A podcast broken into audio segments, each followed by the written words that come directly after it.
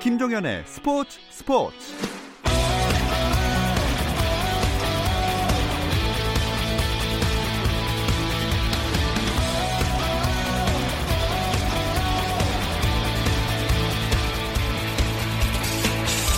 스포츠가 있는 저녁 어떠신가요? 아나운서 김종현입니다. 오늘 하루 스포츠계를 돌아보는 스포츠 타임라인으로 김종현의 스포츠 스포츠 출발합니다.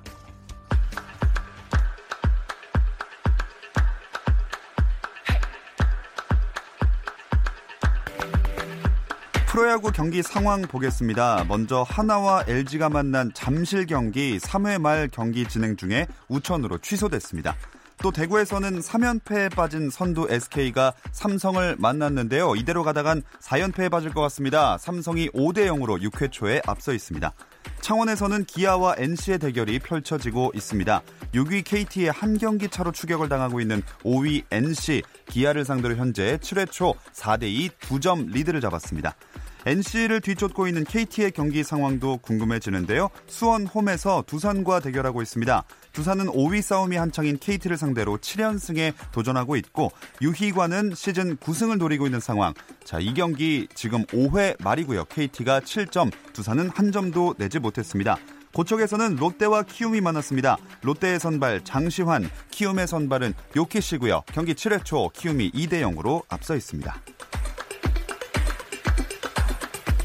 미국 프로야구에서는 템파베이 레이스의 최지만이 휴스턴 에스트로스전에서 홈런과 2루타 등 두 개의 장타를 쳐냈습니다. 하지만 템파베이는 역전을 허용하며 8대 6으로 져 4연패에 빠졌고 텍사스 레인저스의 추신수는 LA 에인절스전에서 안타는 없었지만 두 개의 볼넷을 골라내며 4경기 연속 멀티 출루를 이어갔습니다. 텍사스는 에인절스를 3대 0으로 물리쳤습니다. 한편 LA 다저스 류현진은 내일 애리조나 다이아몬드백스와의 경기에서 KBO 리그 출신 선발 투수 켈리를 상대로 시즌 13승에 재도전합니다. 손흥민이 아시아 체육기자연맹이 선정하는 올해의 남자 선수 초대 수상자로 이름을 올렸습니다. 아시아 체육기자연맹이 올해의 아시아 선수와 팀을 시상한 것은 이번이 처음인데요. 아시아 올해의 여자 선수에는 인도 복싱의 맥머리 콤이 선정됐고 올해의 팀은 카타르 남자 축구 대표팀과 일본 여자 축구 대표팀이 수상했습니다. 여자 축구 대표팀 새 사령탑에 최인철 현대제철 감독이 선임됐습니다. 대한축구협회는 계약 기간 2년에 2년 후에 평가를 거쳐 2023년 월드컵까지 계약 연장 여부를 결정한다고 밝혔습니다. US 오픈 테니스 대회에서 테니스 황제 로저 페더러와 세계 1위 노박 조코비치가 무난하게 남자 단식 32강에 합류했습니다. 조코비치와 페더러는 계속 이겨나갈 경우 4강에서 만나게 되고요. 여자 단식에서는 세리나 윌리엄스가 자신보다 20살이 어린 미국의 캐서린 맥널리에게 고전 끝에 2대1로 역전승을 거두고 3회전에 진출했습니다.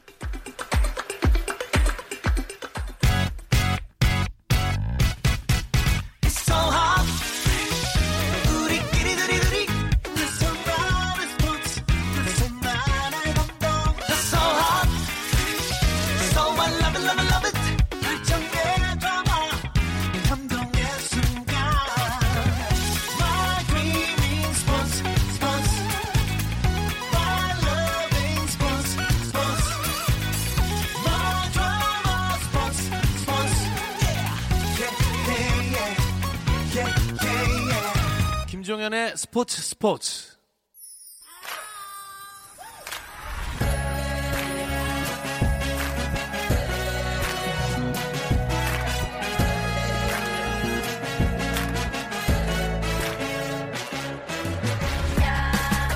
목요일에는 해외 축구 이야기 함께하고 있습니다. 라디오의 발롱도르를 꿈꾸는 이건 김정용의 랄롱도르 시작해 보겠습니다. 먼저 풋볼리스트 김정용 기자부터 인사 나눌게요. 안녕하세요. 네, 안녕하세요. 김정용입니다. 자, 그리고 랄롱도르의 유럽 특파원 이건 기자 오늘도 전화 연결돼 있습니다. 이건 기자 안녕하세요. 네, 안녕하세요. 이건입니다. 자, 이건 기자 일단 손흥민 선수의 시즌 첫 경기 이야기부터 들어봐야겠죠? 네, 어, 25일 이제 일요일이었어요. 이거 시간으로 어, 토트넘과 뉴캐슬이 어, 프리미어리그 3라운드 홈 이제 토트넘의 홈 경기에서 격돌을 했는데 드디어 손흥민 선수가 출격을 했습니다. 예. 뭐 이제 징계가 풀려가지고 그때 이제 본머스전에서 퇴장 이후에 세 경기 출전 정지 징계를 먹었었는데 그것이 이제 풀렸고요. 어, 제가 그 이제 경기가 열린 토트넘 호스퍼 스타디움에 딱 갔는데 제가 여기 런던에 온 건지 서울에 온 건지 잠시 잠깐 착각할 정도로 네. 한국 팬분들이 너무나 많이 있었어요. 어. 제가 뭐 확인한 것만 하더라도 이제 좀 세다가 말았는데 어, 한 100분 이상, 한 수백 분 정도 오신 것 음. 같다라는 느낌도 있고 뭐 이제 곳곳에 태극기, 곳곳에 손흥민 선수 유니폼, 곳곳에 한국말이 들리면서 아 여기 이제 특히나 이제 뭐 손흥민 선수와 기성용 선수의 그 코리안 더비가 기대됐던 경기였기 때문에 더더욱 한국 분들이 많구나라는 생각을 했고요. 어, 사실 이제 손흥민 선수는 그날 경기에 90분 풀타임을 소, 이제 소화를 했는데 토트넘은 뉴캐슬에게 0대 1로 졌습니다. 그리고 손흥민 선수는 진짜 제가 봤을 때는 고군 분투라는 말이 정확할 정도로 정말 홀로 열심히 했고요.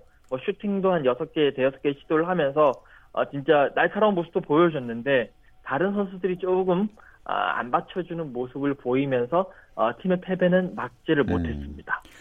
김정용 기자가 보기에는 이 손흥민 선수의 시즌 출발 어때 보였나요? 네, 뭐 이건 기자 얘기대로 무난한 출발이었던 것 같고요. 이제 팀의 패배를 막진 못했지만 승리를 이끌진 못했지만 팀에서 제일 부진했던 공격 자원을 꼽는다면 해리 케인과 에릭 라멜라였다고 보는 게 맞을 것 같고요. 토트넘이 이날 유효슛을 겨우 두 개 기록했는데 둘다 손흥민의 발에서 나왔습니다. 특히 전반 33분에 손흥민이 공격 전개부터 마무리까지 다 네. 책임져서 나온 발리슛이 이날 토트넘의 제일 아까운 장면이었거든요. 손흥민은 뭐 할 건 했는데 골운이 좀 없었다 이렇게 보시는 게 맞을 것 음. 같습니다. 이건 기자 현지에서 이 경기에 대한 평가는 어땠나요? 네, 제가 이제 경기 끝나고 난 다음에 뭐 감독이라든지 팬들을 좀 만나봤는데 일단 팬들은 좀 아쉬움을 금치 못했다. 뭐 토트넘의 경기력이 상당히 실망스러웠다. 뭐 아무것도 보여주지 못했다라고 이야기를 좀 많이 했고요. 어, 또 이제 언론 같은 경우에는 이제 경기 후에 토트넘 선수들이 전체적으로 게을렀다. 그러니까 음. 상대가 밀집 수비를 나올 것이 뻔한데 그러면 좀 더 활발하게 뛰면서 패스도 주고받고 패스를 빠르게 주기 위해서는 이제 공간을 선점을 해야 되는데 그냥 멍하게 서 있었다 뭐라는 그런 어 조금 어, 레이지했다라는 그런 좀 비판이 좀 많았고요. 어 여기에 또 이제 그 해리 케인 선수가 중간에 이제 후반전에 페널티 에어리어 안에서 상대 수비수한테 걸려 넘어졌는데 그게 이제 그 VAR 판정까지 갔거든요. 비디오 예. 판정 갔는데 결국 페널티킥이 선언이 안 됐는데 여기에 대해서 뭐 피터 크라우치라든지 저메인 제나스라든지 이런 전문가들은 아 그 페널티킥 줘야 된다라고 음. 하면서 그런 비판의 의견도 내렸고 일단은 감독은 포체티노 감독은 뭐 선수들은 열심히 했지만 상대 수비가 강했다 그리고 심판 판정은 존중한다 뭐 그 정도 선에서 어, 이야기를 마쳤습니다. 네, 그리고 한국 팬들 입장에서는 아까 말씀하셨던 코리안 더비가 성사되지 못한 게 아쉬웠을 것 같아요. 네, 어, 이제 경기 시작하기 한 2시간 정도 전에 이제 원정팀 선수들이 어, 이제 딱 도착을 해가지고 경기장을 가로질러서 들어가거든요. 그래서 저도 뉴캐슬 선수들이 올 때 맞춰가지고 경기장 안에서 누가 누가 들어오나 보고 있는데 그 상황에서 기성용 선수 자체가 아예 오질 않았습니다. 그러니까 네. 아예 런던에 오질 않았다는 음. 얘기였고 어, 명단 제외가 됐구나 사실을 미리 알 수가 있었고요.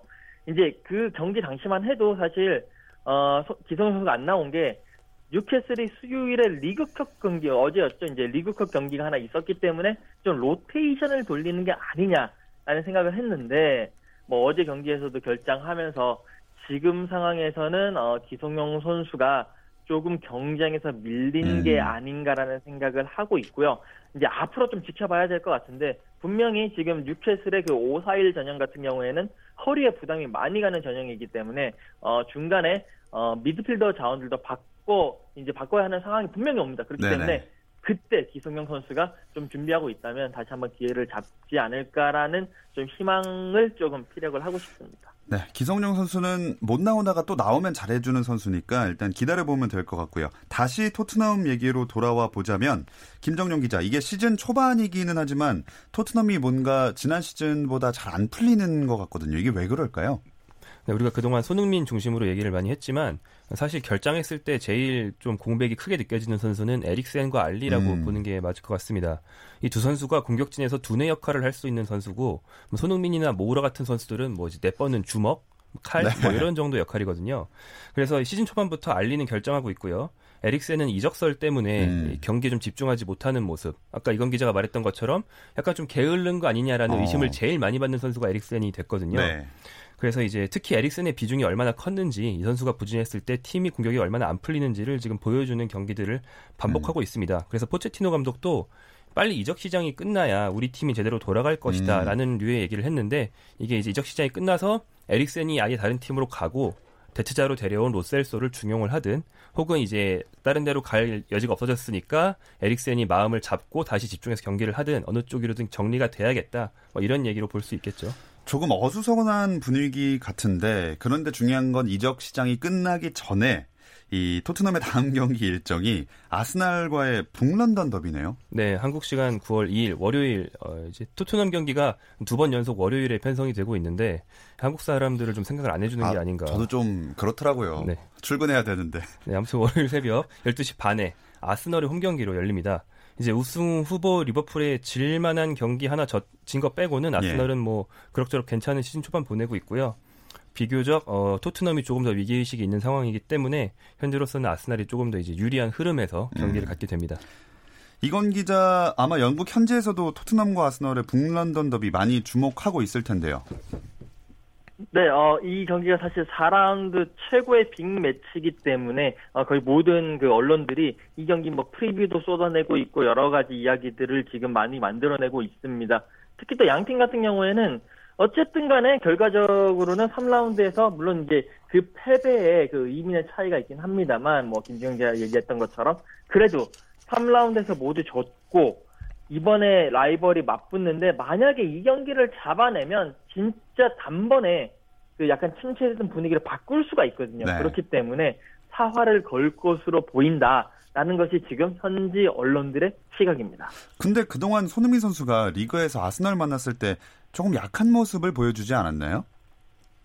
네, 맞습니다. 어, 이상하게 아스널과 리그에서 만나면 뭐 아직 골도 없고요. 제가 지금 기억하기로는 손흥민 선수가 아스널을 상대로 골을 넣었던 게 이제 작년 12월 달에 그 리그컵 8강에서 그때 이제 결승골을 터뜨려 가지고 이제 팀의 승리를 이끈 적이 있는데 그 경기에서 득점 외에는 아스널과 만나면 좀 작아졌거든요. 근데 이제 지금 현 상황에서는 손흥민 선수도 그렇고 그러니까 토트넘에서는 손흥민 선수가 필요하고 아 뭐 공격적인 부분이 상당히 필요하기 때문에 제가 봤을 때는 손흥민 선수가 선발로 나설 가능성이 상당히 높고요. 그리고 또 영국 매체에서도 뭐 손흥민 선수는 일단 선발로 나설 것이다 라고 다 예상을 하고 있습니다. 음. 다만 매체마다 약간 포지션이 다른데 어 뭐 런던 지역지 이브닝 스탠다드 같은 경우에는 손흥민 선수가 어 이제 측면이 아니라 4-4-2 전형에 이제 앞쪽 투톱, 그러니까 해리 케인과 투톱으로 나설 것이다. 예. 그래서 공격을 이끌 것이다라는 뭐 얘기도 하고 있고 다른 매체는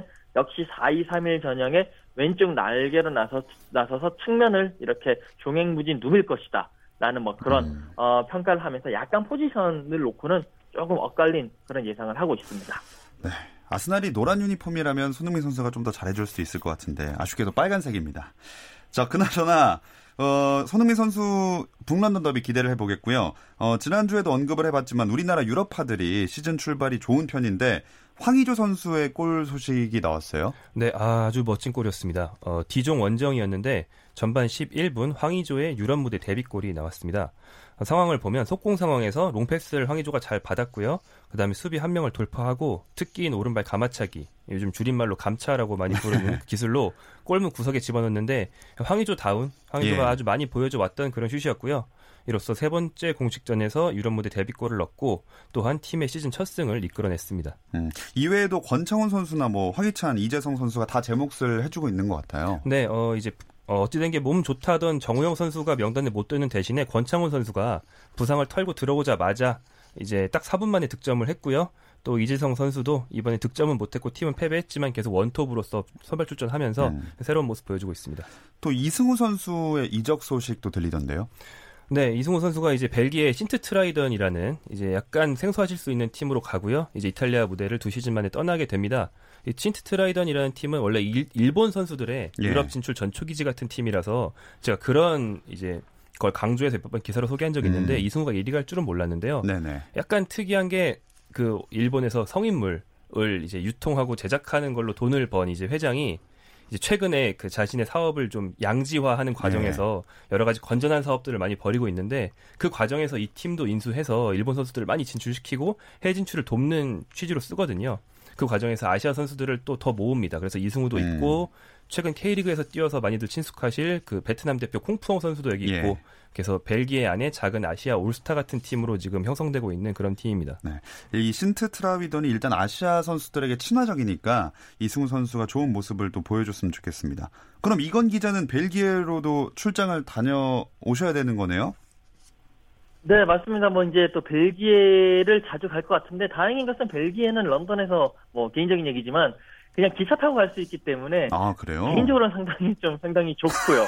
네. 어 일단 지금 어 이제 이승우 선수가 원래 이제 오늘 정도에 아마 오피셜이 뜰 겁니다. 지금 이미 어, 제 메디컬 체크를 끝냈고 오늘 약간 심전도 검사 정도 하고 난 다음에 이제 사인하고 사진 찍고 옷 입고 하는 거를 할 거고요. 아마 지금 지금 하고 있을 것 같은데 지금 하고 있고 어 이제 문제는 이 신트 트라이던이 이제 1일 날, 그러니까 9월 1일에 원정 경기를 치르는데 예. 사실 이 경기부터 이제 뛰게 하려고 노력은 했습니다만 어뭐 비자 문제라든지 여러 규정 문제 이런 것들 때문에 아무래도 행정적으로 그 경기는 뛸 수 없을 것 같고요. 음. 지금 이제 현지에서 평가는 그리고 이제 뭐 내부적인 얘기를 들어본 결과로는 A 매치가 끝나고 난 다음에 14일에 있는 홈 경기부터 음. 어 이제 이승우 선수가 출전 가능하다라고 얘기를 하는 것 같더라고요. 그래서 저도 그 경기에 맞춰서 14일에 기차 타고 넘어갈 예정입니다. 뭐 멀리 출장을 다니더라도 우리 그 선수가 가서 잘하기만 하면 그게 힘이 되니까요. 뭐 일단 잘해줬으면 좋겠습니다. 네, 일단 뭐 9월 A매치 이후에 출전할 수 있을 전망이라고 하니까 그럼 이승 선수를 제외하고 김정용 기자가 이번 주말에 우리나라 유럽파들이 어떤 경기들을 치르는지 소개를 해주실까요? 네, 대체로 시간 순서로 이제 중요한 팀들만 이제 소개해드리면 좋을 것 같은데요. 프라이부르크는 31일 토요일 밤 10시 30분에 쾰른과 홈 경기를 합니다. 그리고 기성용 선수가 소속된 뉴캐슬이 토요일 밤 11시에 와퍼드를 상대하는데 지금 프리미어리그에서 뉴캐슬보다 부진한 딱 한 팀이 와퍼드입니다. 예. 원래 이제 꼴찌 싸움이 재밌는 법이니까 이제 프리미어리그다운 예능이 좀 기대되고요. 보르도는 9월 1일 일요일 새벽 12시 30분에 올랭피크 리옹과 경기를 하는데 음. 리옹은 또 프랑스에서 파리 생제르맹 다음으로 화려한 팀이기 때문에 네. 황의조가 스타들 상대로 어떤 모습을 보일지 볼 수 있을 것 같고요. 그리고 이재성을 원톱으로 기용해서 계속 흥미를 끌고 있는 호슈타인은 일요일 밤 8시 30분에 아우의 상대로 경기를 합니다. 네, 이어서 전체 유럽 축구계도 돌아볼 텐데요. 이 이야기는 잠시 쉬었다 와서 나눠보겠습니다.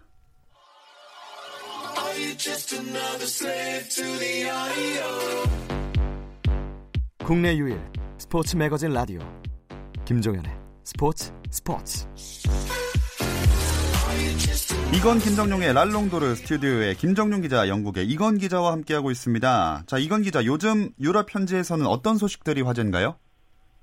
네, 어, 일단 기본적으로 영국에서는 그 한 123년 된 베리 FC라고요. 지금 3부 리그에서 상당히 이제 역사가 있는 팀인데 이 팀이 재정난으로 인해 가지고 결국 리그 퇴출이 결정됐다라는 어 이제 그 리그에서 구단 퇴출된 거는 1992년에 메이드스톤 유나이티드라는 팀 이후에 27년 만인데 네. 어 이거 조금 한 쇼킹한 소식으로 전해 들어오고 있고요. 그리고 이제 어 이제 한 한시니까 한 5시간 정도 후에 4시간 정도 후에 어그 유럽 챔피언스 리그 본선 32강 음. 조추첨이 곧 어, 예정되어 있습니다. 여기에 또 많은 지금 관심들이 쏟아지고 있습니다.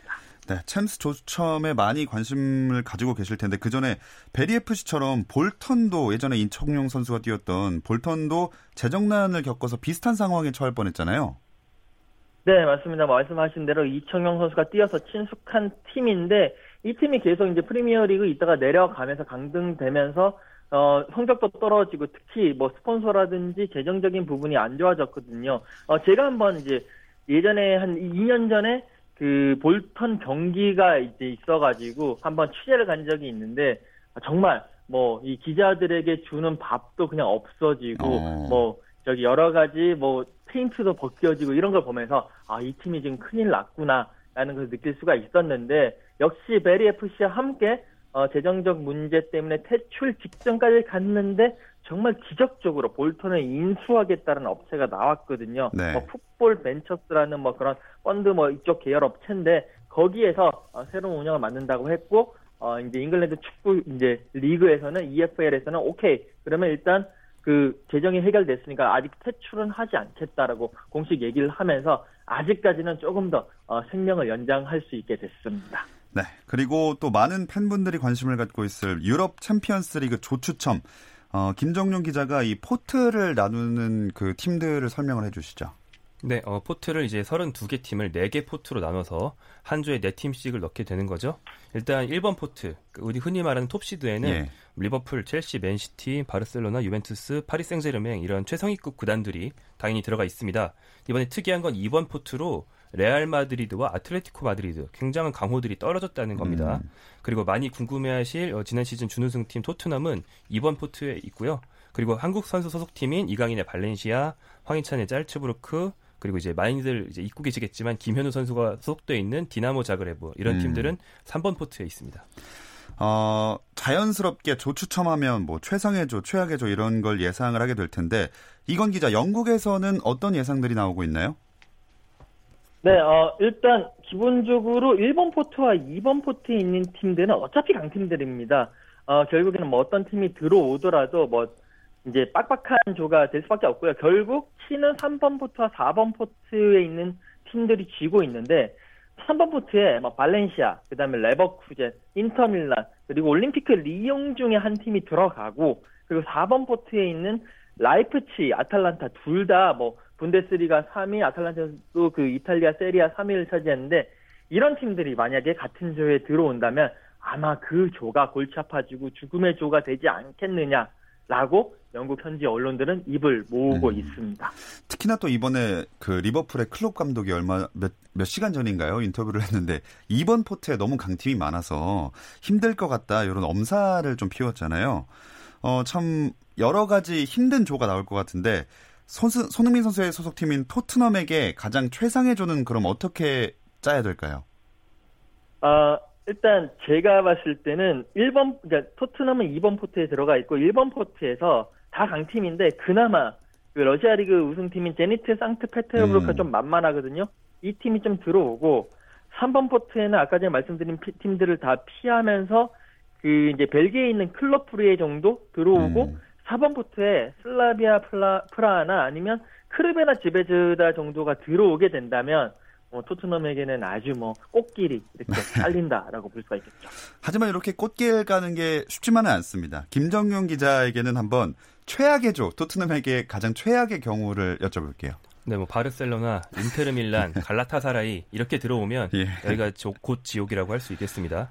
뭐 이름만 딱 봐도 당연히 센 팀들이 모였으니까 죽음의 조라고 할 수 있고요. 좀 더 살펴보면 바르셀로나와 인테르는 지난 시즌에도 토트넘과 한 조에 속했던 팀들입니다. 음. 당시에 토트넘이 바르셀로나 상대로 어, 1무 1패로 열세였고요. 인테르와는 1승 1패로 우열을 가리지 못했습니다. 그런데 인테르가 작년보다 강해졌거든요. 예. 그렇기 때문에 바르셀로나와 인테르가 각각 1번, 3번 포트에서 가장 껄끄러운 팀이 아니겠나. 그리고 4번 중에서는 동유럽이라서 다 원정거리는 멀고 뭐 홈경기장 분위기 격렬하긴 하지만 그중에서 터키 명문인 갈라타사라이가 가장 껄끄러운 편이다 이렇게 보시면 되겠습니다. 자, 그러면 어, 토트넘을 기준으로 하지 않고 그냥 조편성하다 나올 죽음의 조 요런 건 어떤 게 될까요? 어, 뭐 방금 말씀드린 토트넘 조도 뭐 죽음의 조로 말, 말할 수 있겠지만 그 이상의 죽음의 조라면 포트 2에서 아까 말한 레알이나 예. 아틀레티코가 들어가고 포트 1에 강팀이 들어가고 이렇게 되겠죠. 그러니까 맨시티나 리버풀 아하. 중에 하나가 포트 1에서 들어오고요. 포트 2에서 레알 아니면 아틀레티코가 들어오고 포트 3에서는 인테르가 들어오고 이러면 뭐 거의, 거의 뭐 염라대왕 앞에서 경기하는 그런 정도 될 것 같습니다. 어, 이건 기자가 생각하기에도 죽음의 조 비슷한가요, 구성이? 네, 비슷한데 저는 딱 그 한번 팀을 정해봤는데요. 어, 리버풀 그리고 레알 마드리드 그다음에 인터 밀란 그리고 RB 라이프치히가 같은 조에 들어간다면 음. 아이 조는 그냥 뭐 박 터지는 싸움이 펼쳐지지 않을까 누가 올라가도 누가 탈락해도 어, 이렇게 어, 이상하지 않을 정도의 죽음의 조가 되지 않을까 생각을 합니다. 네, 4번 포트에선 진짜 라이프치히가 가장 변수가 될 것 같다는 생각도 개인적으로 듭니다. 자, 김정용 기자, 그리고 나서 이제 유럽 축구 연맹 올해의 선수상도 발표가 되죠? 네, 이것도 챔피언스리그 조추첨과 함께 모나코에서 이제 열리는데요. 남자 부문 최종 후보가 3명이 올라갔는데 셋 중에는 뭐 이제 뭐 없으면 이상한 메시, 호날두 당연히 음. 있고요. 그리고 지난 시즌 어, UEFA 챔피언스리그 우승팀 리버풀을 대표해서 센터백 버질 판다이크가 올라와 있습니다. 이게 좀 특이하죠. 네. 판다이크가 그 일명 메날두 두 선수를 넘을 수 있을지가 많은 사람들의 관심을 모으는 대목입니다. 어, 김정용 기자는 한 선수를 꼽으라면 누가 뽑힐 것 같으세요? 어, 저는 판다이크를 좀 밀고 싶은데 지난번에 모드리치도 예. 이상과 이제 발롱도르를 탔고 이제 메시와 호날두가 아닌 다른 선수들이 조금씩 타는 흐름이 되지 않나 음. 싶은 생각이 듭니다. 이건 기자는 본인의 생각은 어떻고 또 유럽 현재 전망은 어떤지 좀 말씀해 주시죠. 어, 일단 유럽 현지의 전망부터 말씀을 드리면 예. 뭐 이렇게 이 세 명의 선수 중에 일단 호날두는 아니다. 네. 라는 뭐 그런 이야기들이 많고 이제 뭐 메시가 받는다라고 유출이 됐다라는 보도도 나오고 있는데 아무래도 또 유럽 이 상 같은 경우에는 어 이제 챔피언스리그 우승팀에서 많이 나오는 것이 또 하나의 이제 유리한 점이 있기 때문에 버질 반다이크도 어 조금 이제 만만치 않다라고 이야기를 하고 있고요. 제 개인적인 생각은 제가 이제 그 유럽 축구연맹 올해 선수상 말고 이제 피파에서 하는 이제 베스트 어워즈라고 이제 다음 달 9월 달에 이제 시상을 하는데요. 제가 이제 개인적으로 거기에 투표권이 있어가지고 투표를 했는데, 어, 네네. 어, 그때 이제 세 명을 뽑으면서 어 1위 표로 저는 이제 버질 반다이크를 오. 줬습니다. 그렇기 때문에 2위 표를 이제 리오넬 메시를 줬고요. 그렇기 때문에 버질 반다이크가 조금 더 앞서고 있지 않나. 나는 또 저는 어. 개인적으로 반다이크가 좋기 때문에 또 같은 잉글랜드에 같이 살고 있기 때문에 좀 팔이 안으로 붙는 것 같습니다. 아, 거기서도 팔이 안으로 굽으시는군요. 사실 저도 판다이크가 워낙 좋은 활약을 보여줘서 좀 수상을 할 수 있지 않을까 처음으로 기대를 하고 있습니다. 자, 그건 그렇고 이제 마지막으로 이적 시장이 거의 다 끝나가니까 또 백승호 선수를 비롯해서 좀 이야기가 나오고 있거든요. 간단하게 김정용 기자가 정리를 해주실까요? 네, 뭐 프리미어리그를 제외한 나머지 빅리그의 그 이적 시장 마무리는 현지 시간으로 9월 2일까지 시간은 조금씩 다릅니다만 9월 2일까지입니다. 그래서 이때까지 이제 남은 모든 서류 작업이나 뭐 이적 움직임이 마무리돼야 되는데 지금 백승호 선수가 이제 출장 기회를 얻기 힘든 제도상 얻기 힘든 지로나를 떠나서 독일 무대로 간다는 보도가 나오고 있기 때문에 이 움직임이 실제라면 이제 2일 전에 마무리가 될 것 같고요. 음. 그밖에 유럽에서 가장 이제 주목하고 있는 건 정말 지겹게 이야기되고 이야기되고 있는 네이마르 아. 그리고 이제 이카르디 이 두 선수가 정말 이적을 하느냐 마느냐에 많이들 관심을 갖고 있습니다. 네, 원래 또 이적 시장은 마지막 날에 갑자기 터지는 경우들이 많으니까 지켜보면 재밌는 일들이 생길 것 같습니다. 자, 이건 김정용의 랄롱도를 이제 마칠 시간이 됐습니다. 다음 주도 기대하겠습니다. 두 분 고맙습니다. 고맙습니다. 감사합니다. 스포츠 스포츠 내일도 저녁 8시 30분에 돌아옵니다. 함께 해주세요. 김종현의 스포츠 스포츠.